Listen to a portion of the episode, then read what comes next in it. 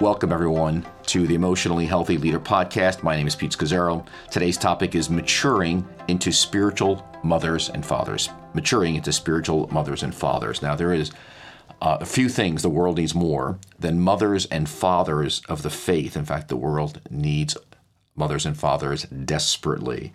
my vision uh, and our vision here at Emotionally the Discipleship is that uh, you will make the kind of decision, like the desert fathers and mothers did in the third to the fifth centuries, uh, to get to God at all costs and do the inner work uh, with Jesus uh, so that Jesus can transform you deeply.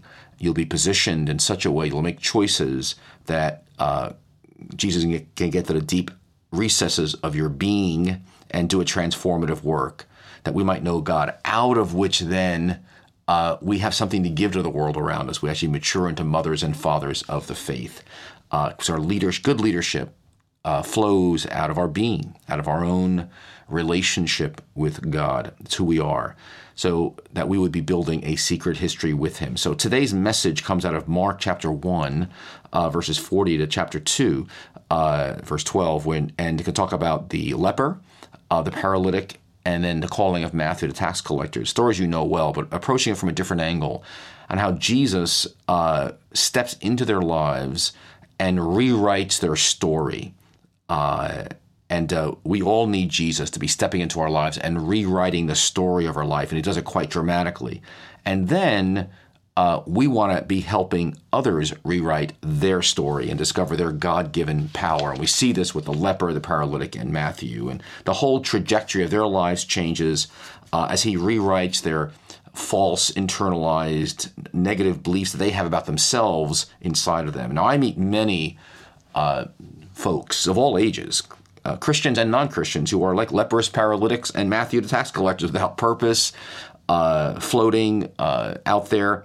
But God's invitation to us is that we let Him increasingly show us our own God given power and destiny, get, being grasped by God about the beauty and glory He's placed within us. And this message will talk about how do I get there, where that can happen, uh, and uh, where the gospel's beliefs about who we are uh, become internalized into our being such as you know i'm entitled to exist. It's good that i exist. I'm, I'm good enough in jesus to explore my god-given power to have a voice and to assert myself to have a distinct identity and uh, i'm worthy of being paid attention to and a value. I'm lovable entitled to pleasure entitled to make i can make mistakes and i don't have to be perfect. And, and so out of that letting jesus rewrite our own story and free us we can then help others rewrite their story. And uh, so we can mature into spiritual mothers and fathers of the faith uh, boy, our families need that. Our friends need it. It's not about your age. You can be 75 years old and still be an emotional infant. Uh, or you can be 30 years old or 25 years old and actually be a spiritual father or mother. So, again, find out where you are uh, today. We've got a great assessment. Uh, uh, on our website at emotionallyhealthy.org slash mature and uh, get a sense of where you are right now. Am I an emotional infant, child, adolescent, or adult? This message you're going to listen to is about growing into a mother and maturing into a spiritual mother and father. Uh, but find out where you are right now, and then let Jesus take you forward. Again, go check it out at emotionallyhealthy.org slash mature. And in that 15 minutes, you can find out exactly where are you today. It's a free assessment. All right, now here's this message uh, on maturing into a mother and father of the faith. Enjoy. Last Friday, Saturday, we had our first pastors and leaders conference here at New Life, and we had a, 156 people come from as far as Puerto Rico and Michigan and Boston to New York City. And God met us here in a significant way. And Jerry and I were reflecting last Monday morning about what had happened. And it was really clear to me that God had spoken uh, something at that conference that really had not been quite as clear to me before, and I, and I realize it's a very key component to uh, this series of emotionally healthy spirituality. And so uh, we've added a week, which is today. And as you'll see behind me, and uh, of becoming mothers and fathers in the faith. And really, the theme had to do with discovering your God given power uh, in order to help others do the same and so that we could become mothers and fathers in the faith. But to become mothers and fathers of the faith, I've got to discover my own God given power and then be able to help some other people do the same. And uh, you're all familiar with this verse in Genesis 1 27 and 28, where it says, God created man in his own image. In the image of God, he created him, male and female, he created them. God blessed them and said to them, Be fruitful, fill the earth and subdue it, rule over the fish of the sea. And, and from the very beginning, you know, God, in creating us in his image, okay, he, he, he, made human beings, regardless of their color or race or educational status or background, of, of sacredness and preciousness, of, of, your, of infinite value. And, uh, and it says in Psalms that God's glory rests on every human being. It's really the greatest compliment that could ever be paid to a person is the fact that you have been made in the image of God. You're not God, but you resemble God. And when someone touches you, they touch the image of God. And that's why the Bible speaks of when we slander someone or curse someone, we have murdered them. Because we murdered someone that's made in the image of God because of their precious value, made in God's image. And so there is power in that being made in God's image. And, and we're given the call to be fruitful and to subdue the earth, to rule. There is power in doing that. God's got something for you to do, and for me too. Now, the issue is how do I, if I can go back here, how, how, do I become a mother and father to faith? How do I take hold of this power, this personal power God's given me, and begin to live it out? And uh, as I've reflected on this over the years, it's not a matter of how old you are, because uh, you can be in your 60s and 70s and still very much be a child. It's not an issue of how much Bible teaching you've had, because many of us have had tremendous Bible teaching over the years. Been Christians a long time, but have never grown into mothers and fathers of the faith. We remain basically still children or adolescents. It's not an issue of your color of your skin or your gender, how your wealth or how much education you've got, but the issue really is, I believe, the integration of this emotional piece to spirituality. And that this piece getting properly addressed, it enables us to grow into mothers and fathers of the faith, which really is God's goal for all of us, just like He is. And uh, so, really, this morning, what I want to talk about is it requires two things. One is that we rewrite the story of your life. And we're going to look at a couple of people Jesus did that for. And then, secondly, we help others rewrite the story of their lives. That's really the two parts of where I want to go this morning. And I want you to see the big picture. Because uh, we're going to look at three stories of people who are interacting with Jesus. Beginning at Mark 1, chapter uh, verse 40. We're going to look at a leper, a paralytic, and Levi, the tax collector. And each three interact with Jesus. And as they do, the stories of their life are rewritten. Again, if you can picture, this is a book, and there's a script in this book, and in a sense, it's handed to you of how you're going to live your life. And Jesus takes the script of your life and he rewrites it. And discipleship is letting him rewrite the story of your life of how it's to be lived. And then as you do that, you emerge and grow into a mother and father of faith, and then you help other people all around you rewrite the stories that have been handed them that is not really their true story. And you help them rewrite their script for their lives. That's maturity. That's growing into a mother and father of faith. So I want you to see Jesus doing this as he steps into these three people's lives. The first is a leper, beginning in verse 40. A man with leprosy came to him and begged him on his knees. If you are willing, you can make me clean. Filled with compassion, Jesus reached out his hand and touched the man. I am willing, he said. Be clean. And immediately the leprosy left him and he was cured. Now go to chapter 2, verse 1. A few days later, when Jesus again entered Capernaum, the people heard that he had come home. So many gathered that, so many gathered that there was no room left, not even outside the door. And he preached the word to them. Some men came car- bringing a, him a paralytic carried by four of them. And since they could not get to him to Jesus because of the crowd, they made an opening in the roof above Jesus, and after digging through it, they lowered the mat the paralyzed man was lying on. And when Jesus saw their faith, he said to the paralytic, Son, your sins are forgiven. And then later in verse 11, he says, I tell you, get up, take up your mat, and go home. And he got up, took his mat, and walked out in full view of them all. And this amazed everyone, and they praised God, saying, We have never seen anything like this. Now, the third story right after that is Jesus in verse 13 is going beside the lake. And a large crowd comes to him and he begins to teach them in verse 14. As he walks along, he sees Levi, son of Alphaeus, sitting at the tax collector's booth. Follow me, Jesus told him. And Levi got up and followed him. And then they all go to Levi's house and have a little party. All right. Now, first story, the leper. Comes to Jesus. He's falling on his knees. He is desperate. Now, again, leprosy in those days, uh, physically, his body was ravaged. And actually, we're playing around different pictures to show you, but we decided, forget about it. But here's this leper. He is physically ravaged. He is, his, he is afraid. He feels totally unworthy. Uh, you know, if you are willing, Jesus, I mean, you know, I'm not even willing to get you to heal me, but maybe you'll be willing to touch me. And understand that a leper in those days, there were laws written about how a leper was to function in society. And you'll find that in Leviticus 13, uh, verse 45 and following, that when they walked into a town, they would yell, unclean, unclean, that nobody was to go near them. And because uh, it was an infectious disease that was contagious, and they were not to cut their hair, and they were to cover their face and cry out, unclean, unclean, as they walked around. Could you imagine? I mean, the story of his life, socially, spiritually isolated.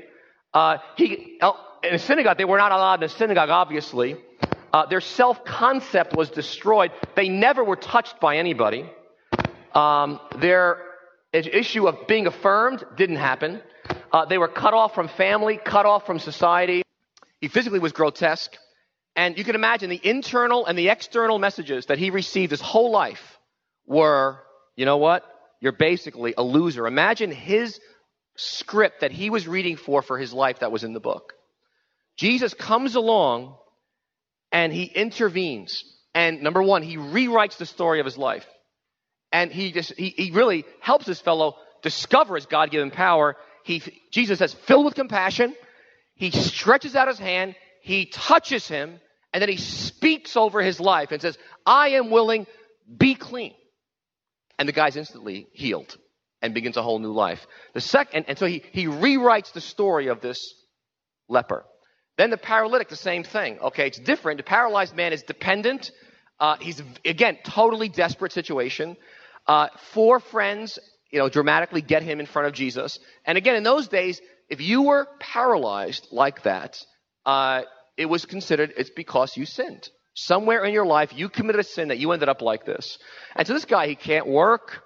He can't provide. If he's got a family, uh, his friendships and, and his, his, uh, his family relationships obviously are, are, shot. He's spiritually shunned as well because of his sin. Uh, emotionally, imagine living like that year after year, the devastating impact of who you are. And again, his life has been scripted in a negative way. Jesus intervenes. This time, he says to him, Your sins are forgiven. It's interesting he does that, right? He, first, he just forgives them of sin, knowing that, that the, the true disease the guy's got is not his physical sickness, it's his relationship with God, which is a mess. And uh, he knows that diseased soul is worse than diseased body. Forgives him in front of everybody, even though everybody's upset about it. And then he heals the guy. The guy gets up, takes up his mat, and begins to walk. And uh, Jesus has rewritten the guy's script. And he is dramatically transformed. Now, the third story is Levi, Matthew the tax collector. And this guy, a tax collector, was the most hated person in the town. Uh, he was un- under the Roman occupation. They worked for the Romans. Uh, they were considered, you know, they were considered the lowest of the low. Uh, they were dogs. They were lower than Gentiles. And Matthew, apparently in Capernaum, ran a major tax collecting business. Like he had people under him. And uh, he probably collected taxes from disciples and Jesus and others. And they, they could tax whatever they wanted. Donkeys, your packages you walked by, they had tremendous discretion. As long as they got the percentage for Rome, they could collect whatever they wanted. So this drew a very uh, rotten type of person to this kind of business. And obviously, if you didn't pay the taxes, they just called the Romans, they took care of you. So uh, this guy, Matthew was clearly rich, highly educated probably, but he was oppressive, he was unjust, he was ruthless, he was self-absorbed. And uh, again, tax collectors were cut off from decent society. They were not allowed to go to synagogue, nor were their families. They were not allowed to testify in court because they were such liars. Rabbis wrote, and I quote, for a tax collector, repentance is almost impossible. And if a tax collector entered your house, you were considered, everything was considered unclean in your house. And so Matthew, or Levi in this case, he's called, is the most hated, wretched person in town. So he clearly has got a script for his life too. Jesus intervenes, sees him, it says, and it's beautiful the way it says it in verse 13. Uh, in front of everybody, Jesus sees Levi. And then he, so he, accept, and he accepts him, he loves him, and then he speaks to him. No loving, holy God is going to speak to Levi. Jesus does.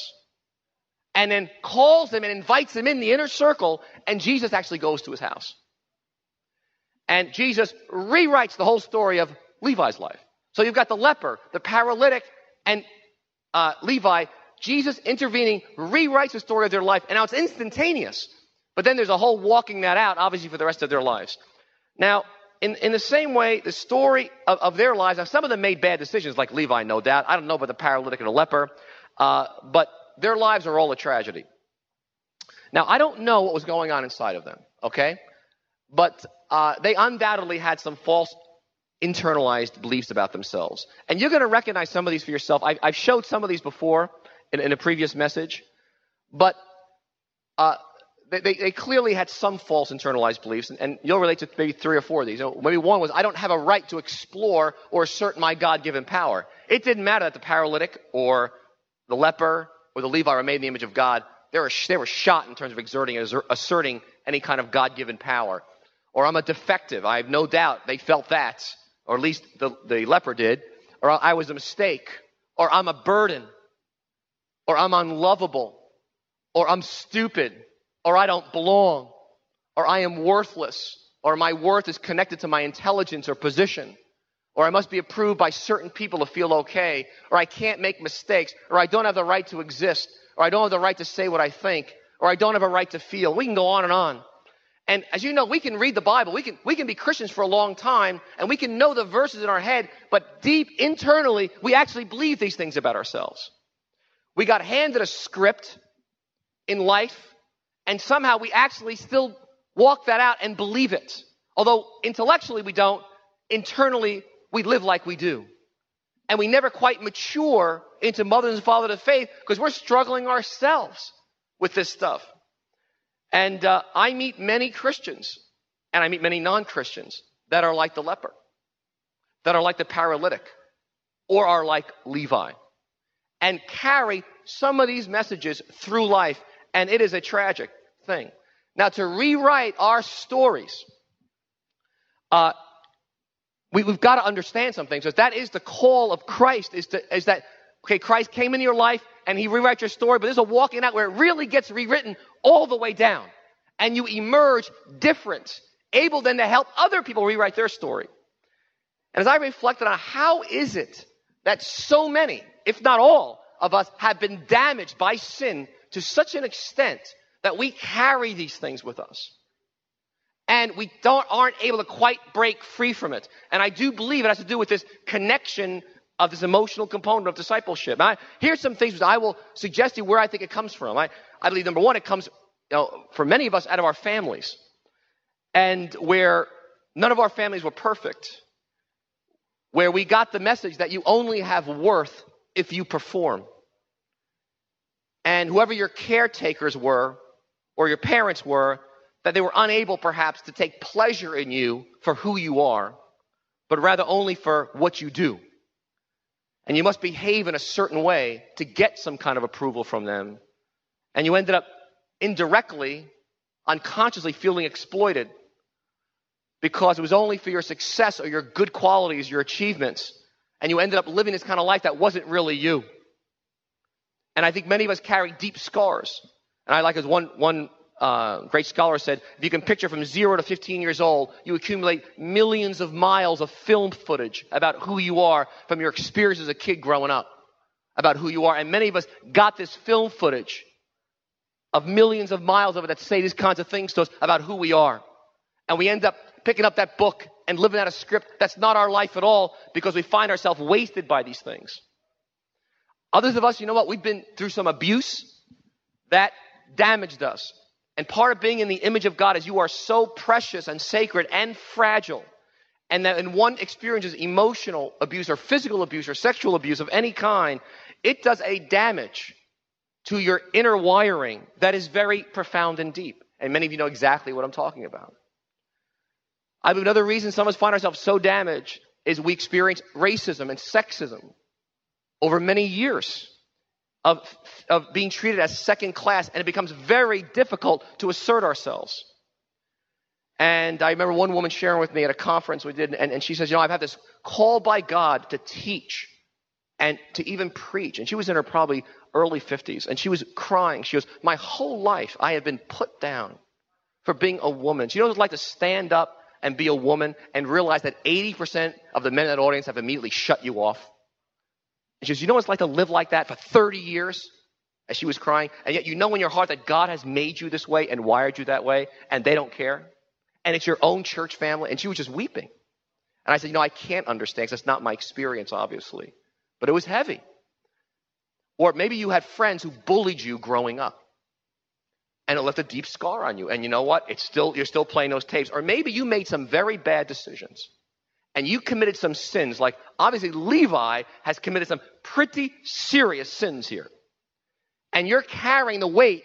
And as some people say to me, uh, I say I, I, periodically, Pete, I know God forgives sins, but I don't believe He can ever forgive what I did. It's just too bad. Then we have the media, which projects this message onto us, and you hear that from TV and movies. If you're not gorgeous, if you're not the Hulk, if you're not a multimillionaire, and that you only have a right to your personal power of who you are if you are these things, and uh, a, as the media defines what success is for us. Or perhaps you're an immigrant and you've come here and you don't speak English as your first language. And I know what it's like. I lived in, I lived in Central America, not speaking a language, and you're watching this kindergarten kid fluent. It kills you. You feel like an idiot. And you just feel second class. It's not my country, it's not my language. I can go on. Maybe you have a disability of some sort, and it just brings a hole in your heart. And then lastly, and I, I think it's a big one, I believe a lot of us have had bad biblical teaching and unbalanced biblical teaching. And so we came to Christ, and then we heard so much about our depravity, and I do believe in total depravity, and so much emphasis on the fact that we're sinners, which is true.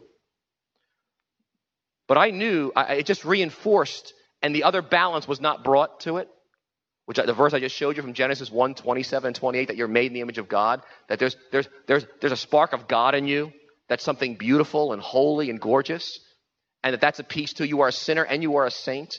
And some of us, because of bad biblical teaching over many, many years, is so pounded us that we just feel so powerless that our script, that we just keep living out the script we got handed.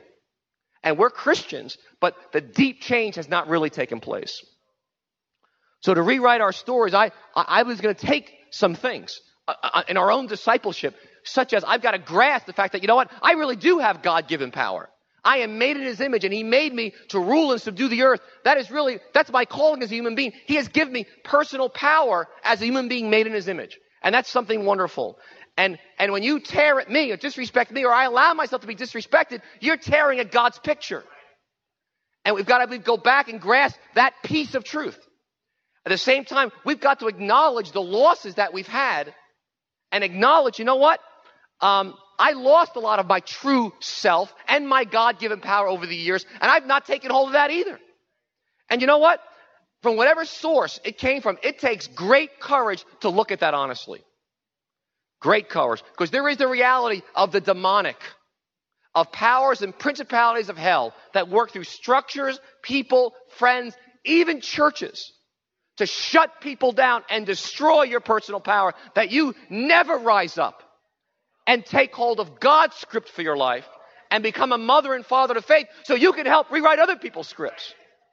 And you wonder why you're in warfare to break free because the evil one knows if you get free, a lot of other folks are going to get free.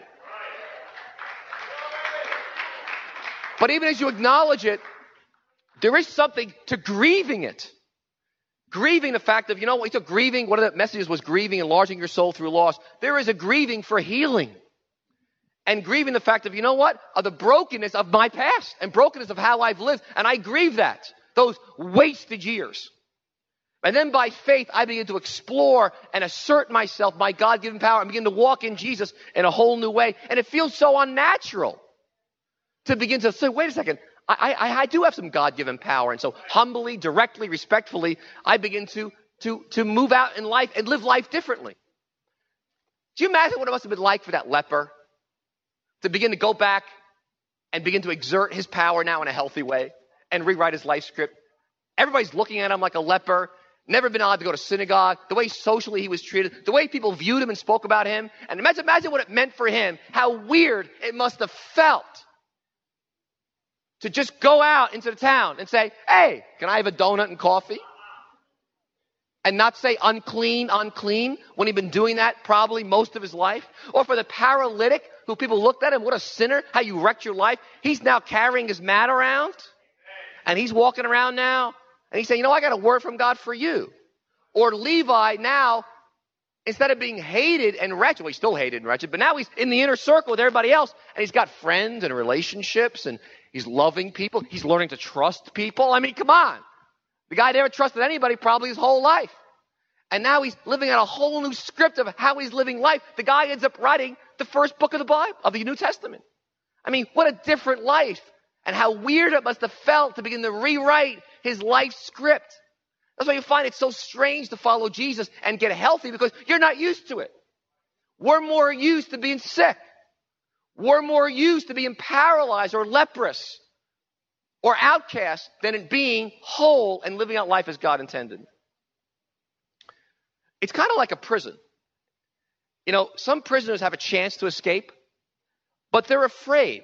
If I get out of this prison, where am I going to eat? And where am I going to live that first night? Where am I going to get shelter? Because to step into unknown territory and rewrite your life script takes a great deal of courage. I'd rather have a four course meal in prison than get free. Many of us are afraid to get out. Yes, we've come to Christ, but to really come out of the prison and get free from this and to live life differently according to the script that God's written for who we really are is a frightening tale for us. Now, I, I you know, I, you know, how, how do we grow into this? I believe that this, you've got to go beneath the iceberg in your discipleship. And as we are truly finishing the series here, it does require dealing with some of these issues to rewrite the script of your life, such as accepting the gift of what you, who you even are, your emotions, and living faithfully to yourself and going back in order to go forward, looking back there, enlarging your soul through loss, learning to grieve, loving well, discovering God's purpose, embracing limits as we become mothers and fathers of faith. I don't know of any shortcut to rewrite your script except the hard work of discipleship. Yes, I began to write mine when I became a Christian, but it only went so far under that iceberg. To get deep beneath the iceberg required some levels of discipleship that I had never gone. Let me just try to. So if you deny who you really are, your true self, and you repress it, let me tell you something, because of the damage that happened to you, you do leak. You can't shut down the power of God's image inside of you and it not leak out in a destructive way. It's too powerful and beautiful a gift to remain shut under a lid without negative consequences. I don't know where I got this from, but I had this crazy theology after becoming a Christian that if I'd only suffer more, God would love me more. That I wasn't allowed to really experience happiness. And I said, where did that all come from? I, I had preached the texts from places like Matthew 3:16, you are my beloved son, with you I'm well pleased. And because I just had never gone through this route to get at some of the deeper messages that were internalized inside of me that came from a whole bunch of sources. You know, this sabbatical, to illustrate it, you know, my, my is, is significant for my own rewriting of my own life script, and I trust it will be for yours as well. You know, I was raised in a, uh, and my whole mentality was, uh, I was to take care of everybody else in my family growing up.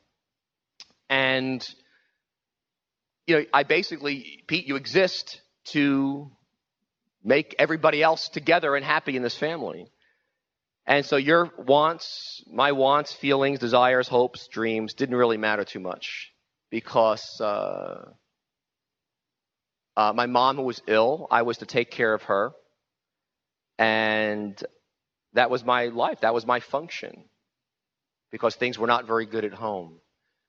And so naturally, when I became a Christian, uh, there was a change in, in my life script to a certain degree, but underneath, I was still taking care of everybody. and over functioning. It's interesting. I became a pastor. There's a gift in all that, no doubt.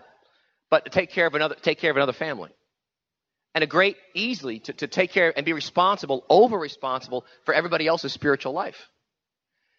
And even then, I would have years, early years, I remember it was since where my own God given power. Originally, I gave it away to my family, and in some ways, I gave it away to doing the ministry, and almost lost who I was in God, in serving God, because I'd never gotten to those deeper issues underneath the iceberg about the. I was still living out a lot of the script I was handed, only I was doing it in a different way. And so, for me, you know, and, and again, trying to grow the church and working very hard, I was compensating and trying to prove some things to say, you know what? Uh, you know, I, I, like many of you, I heard a lot of these negative messages growing up, actually in words, and I bought into a few of these, and I carried them with me in my Christian life. And you know what? Part of what I was trying to do and even grow the church was to say, you know what? I'm not defective. You know, being a pastor, I'm not a loser. You know, I made it. Mom, you know, or dad. And was still living out some of those unwritten messages. And so the, um, it's been incredible for me over the last eight years to begin to feel pleasure and to live out of who I really am, to love people and not be responsible for everybody, to let Jesus rewrite how I do life, how I do marriage, how I do friendships, how I do pleasure, how I do feelings, how I do love, how I do money, how I do all kinds of things, how I do pastoring and family at New Life Fellowship. It has been an incredible, incredible, best eight years of my life by far. Um, and even it's been revolutionary. And so even a sabbatical for me, so you understand, is I'm rewriting my own script in a sense because it's saying, you know what, I love you, and I do. I love all of you in New Life Fellowship, and uh, and I know you love me, but I am not responsible for you either. You are for your own life before God, and I, along with the elders and staff, we help shepherd people, but but um, we want to be a healthy family here, and part of for me to be able to do self-care to go hear god as i give out is such an you don't understand from my life script it's such a revolutionary thing to do. But i'm rewriting it by the grace of god. And my prayer is that we're rewriting how we do church. That we don't create local churches that are dependent on an individual. That are over dependent on a person rather than christ and one another as a family it's a very rewriting, very, imp- that's why sabbatical is so important for our church as we are rewriting our script as a church family for generations to follow that you too are worthy of rest, to be with God and to hear Him that you might be able to give out. So it's very important for me and you to rewrite our story. And so we want to, we want to get these in us. We want to get true internalized biblical beliefs inside of us. And this could probably be rewritten. This is the best I've gotten so far. That you know what? I am entitled to exist. It's good that I exist. Can you say that about yourself? It is good that I exist. You're made in the image of God. You know what? I have my own identity, distinct and unique from everybody else. Your spouse, your friends, your parents, and your neighbors, and your kids. You know, I am worthy of being valued and paid attention to. Genesis 1, 26 and 27. I am lovable. Don't you think the leper and the paralytic and Levi got those messages? Jesus just intervening in their lives? I am good enough. Yes, I'm a sinner, but I'm, I'm good enough made in God's image, and He loves me right where I am. I'm entitled to pleasure. I am amazed at how many of us feel guilty experiencing pleasure. Just the pleasure of a beautiful day or a rose or music or a great movie or a tremendous novel story or even a, a, a, relationship. And where does that message come from when God created the earth and said, it is very good? He had pleasure in the creation of his universe. I have a need for closeness and to experience pleasure for myself and with others. You know, I am entitled to make mistakes and not be perfect. I'm entitled to time needed to process what's going on inside of me and, and be unsure. I'm a human being and, and actually I left one out that I'm, I'm entitled to exert my God given power into this world in a loving, direct, and respectful way. Like I'm, I'm worthy to do that. I'm not a nobody. And so, so this is, this is where God, this is walking out maturity. So now as I rewrite my script, I don't know what you're carrying with you. You can get this off the website. You know, if you don't want, it's a lot to write down. You know, you, you, you say, yeah, this is who I am, and I've rewritten my life story, and now I'm living out of who I truly am. Now I can move to helping others rewrite their story. But do you understand? If you don't let Jesus, and you don't, and this is your issue to rewrite the story of your life. If you don't rewrite it, how are you going to become a mother and father to faith that helps others rewrite their story? And that's the heart of the gospel. That's what Jesus did. He walks in these lives and rewrites their story. Can you see yourself as a mother and father of the faith? I don't care if you're in junior high, high school, 21, 85. It doesn't matter. You can be a mother and father of faith to those kids in junior high if you're only 13 yourself. If you will rewrite your story in Jesus, and then you walk around and say, I'm going to help other people do the same. And um, you know, I, I love this. I mean, you know, this is my great picture of the prodigal son of Rembrandt, which I haven't pulled out in like five years, you know. And I love this picture. It's made by Rembrandt, and it's the picture of Luke 15, the prodigal son. Many of you remember this series many years ago. But here's, this is supposed to be God the Father. And you'll notice the grieving and sadness. He's lived through life. He's kind of hunched over. And he's got his big hands on the son who's run away and wrecked his life. And all he has is love for that son and he is mothering and fathering him back to life. He is helping him rewrite his story. In fact, the father's so filled with love and compassion that even the elder brother over here, who's a religious, we won't go into it, but bad, you know, arrogant, he's well, he wants him to kneel down and get remothered and fathered because he's just, a mother and father just loves people, not for what they do or how they perform, but for who they are. Just loves them because they're made in God's image and restore to them their power in God so they can get up and live the life that God intended for them. Because becoming a mother and father is providing a safe place for people to let down their defenses. They can take the lid off all the people walk around with so many defenses up, proving themselves, not letting anybody in. And what we do is we walk in life, and by God's grace, as we rewrite our script, we are helping others rewrite theirs. And we're safe enough that they can let it all out. And we don't reject them. We don't throw them out. We love them in the name of Jesus. We mother and father them back to life. We say, it is good that you exist. I delight in you. And I love the words of God of Matthew 3.16 as the Father said to Jesus, you are my you are my son whom I love. With you I am well pleased. I delight in you. And we put our hands on people. Didn't you, didn't you long to hear those words your whole life? And God gives it to people through us. Because Christ is in us. It is through us. Jesus, we are the ones called to be giving the life of Jesus out all around us into our culture. The world is crying out for mothers and fathers who've rewritten their stories and can help others rewrite theirs. Touching them, forgiving them, inviting them in, ah, and saying words of life over them. People hear words of death constantly. But we are to be the mothers and fathers walking around speaking words of life. Oh goodness. This, this is empowerment. Lots of books written about empowerment. This is empowering people to live a whole new life. Setting people free. Oh, we don't, we, I can't do the work for anybody. But you know what? We can help them reframe their lives and discover their God given power. Ah, all right. I want the worship team come on forward. Let me try to sum this up. Do you realize the opposition of powers and principalities to keep you, to keep the leper and the paralytic and Levi in bondage. Do you understand the warfare involved over their lives? Is it any wonder that you find yourself in a warfare to rewrite the script of your life and to help others rewrite theirs? I think it's so ironic.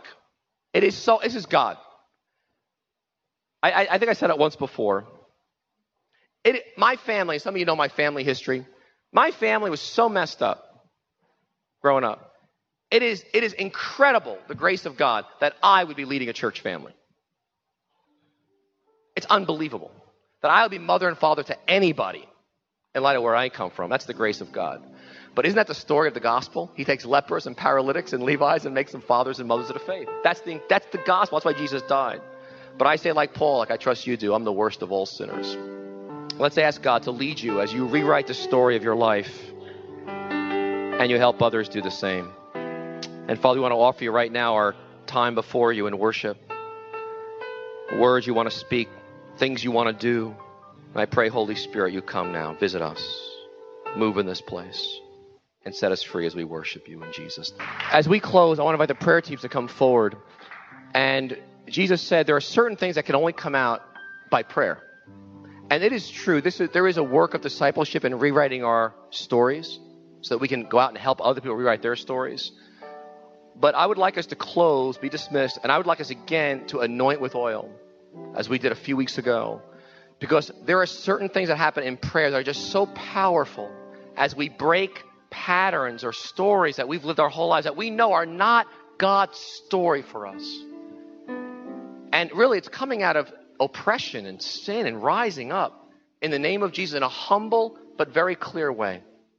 And I want you to come. We want to pray for you that you will get hold of God's story for your life and that you will mature and become a mother and father of the faith. I pray you've got a vision for that because that's God's vision for your life. That's His call for you that you are that father with, or mother with hands outstretched to anyone and everyone who walks by. Not that you compromise sin and holiness, but you're saying, You are my son or daughter whom I love. With you I am well pleased. Friends, that is maturity. So I'm going to pray. I want to encourage you to come forward uh, as you, if you feel very stuck. And let's anoint you with oil that God will break through. Amen. Lord, I know that you can do in prayer what can't happen in a thousand sermons and a thousand counseling sessions. But you do by your spirit and by your power in a moment. And so I know these two things work together, Lord. And so we ask in Jesus' name as we close here and people come up front, Lord, that as we anoint with oil, God, you would move in power in people's lives, Lord. You would break off chains, Father. Grant faith, Lord, to rise up like that paralyzed man, to get up and begin to walk a new way of living life because of you, Lord Jesus. That, Lord, you died and rose again and shed your blood that we might live a new life, Lord and demonstrate the power of the resurrection in the way we walk out our day to day existence. And Lord, I ask by your power, you would erase those scripts that come from hell. And Lord, that you would impart to us, Lord, the truth about who we are from heaven. It would be so deep in us, we wouldn't even know how it got there. And that you would mature us as a church as individuals, Lord, as families, truly into being mothers and fathers of the faith. So we pray this and thank you in Jesus' name. Amen.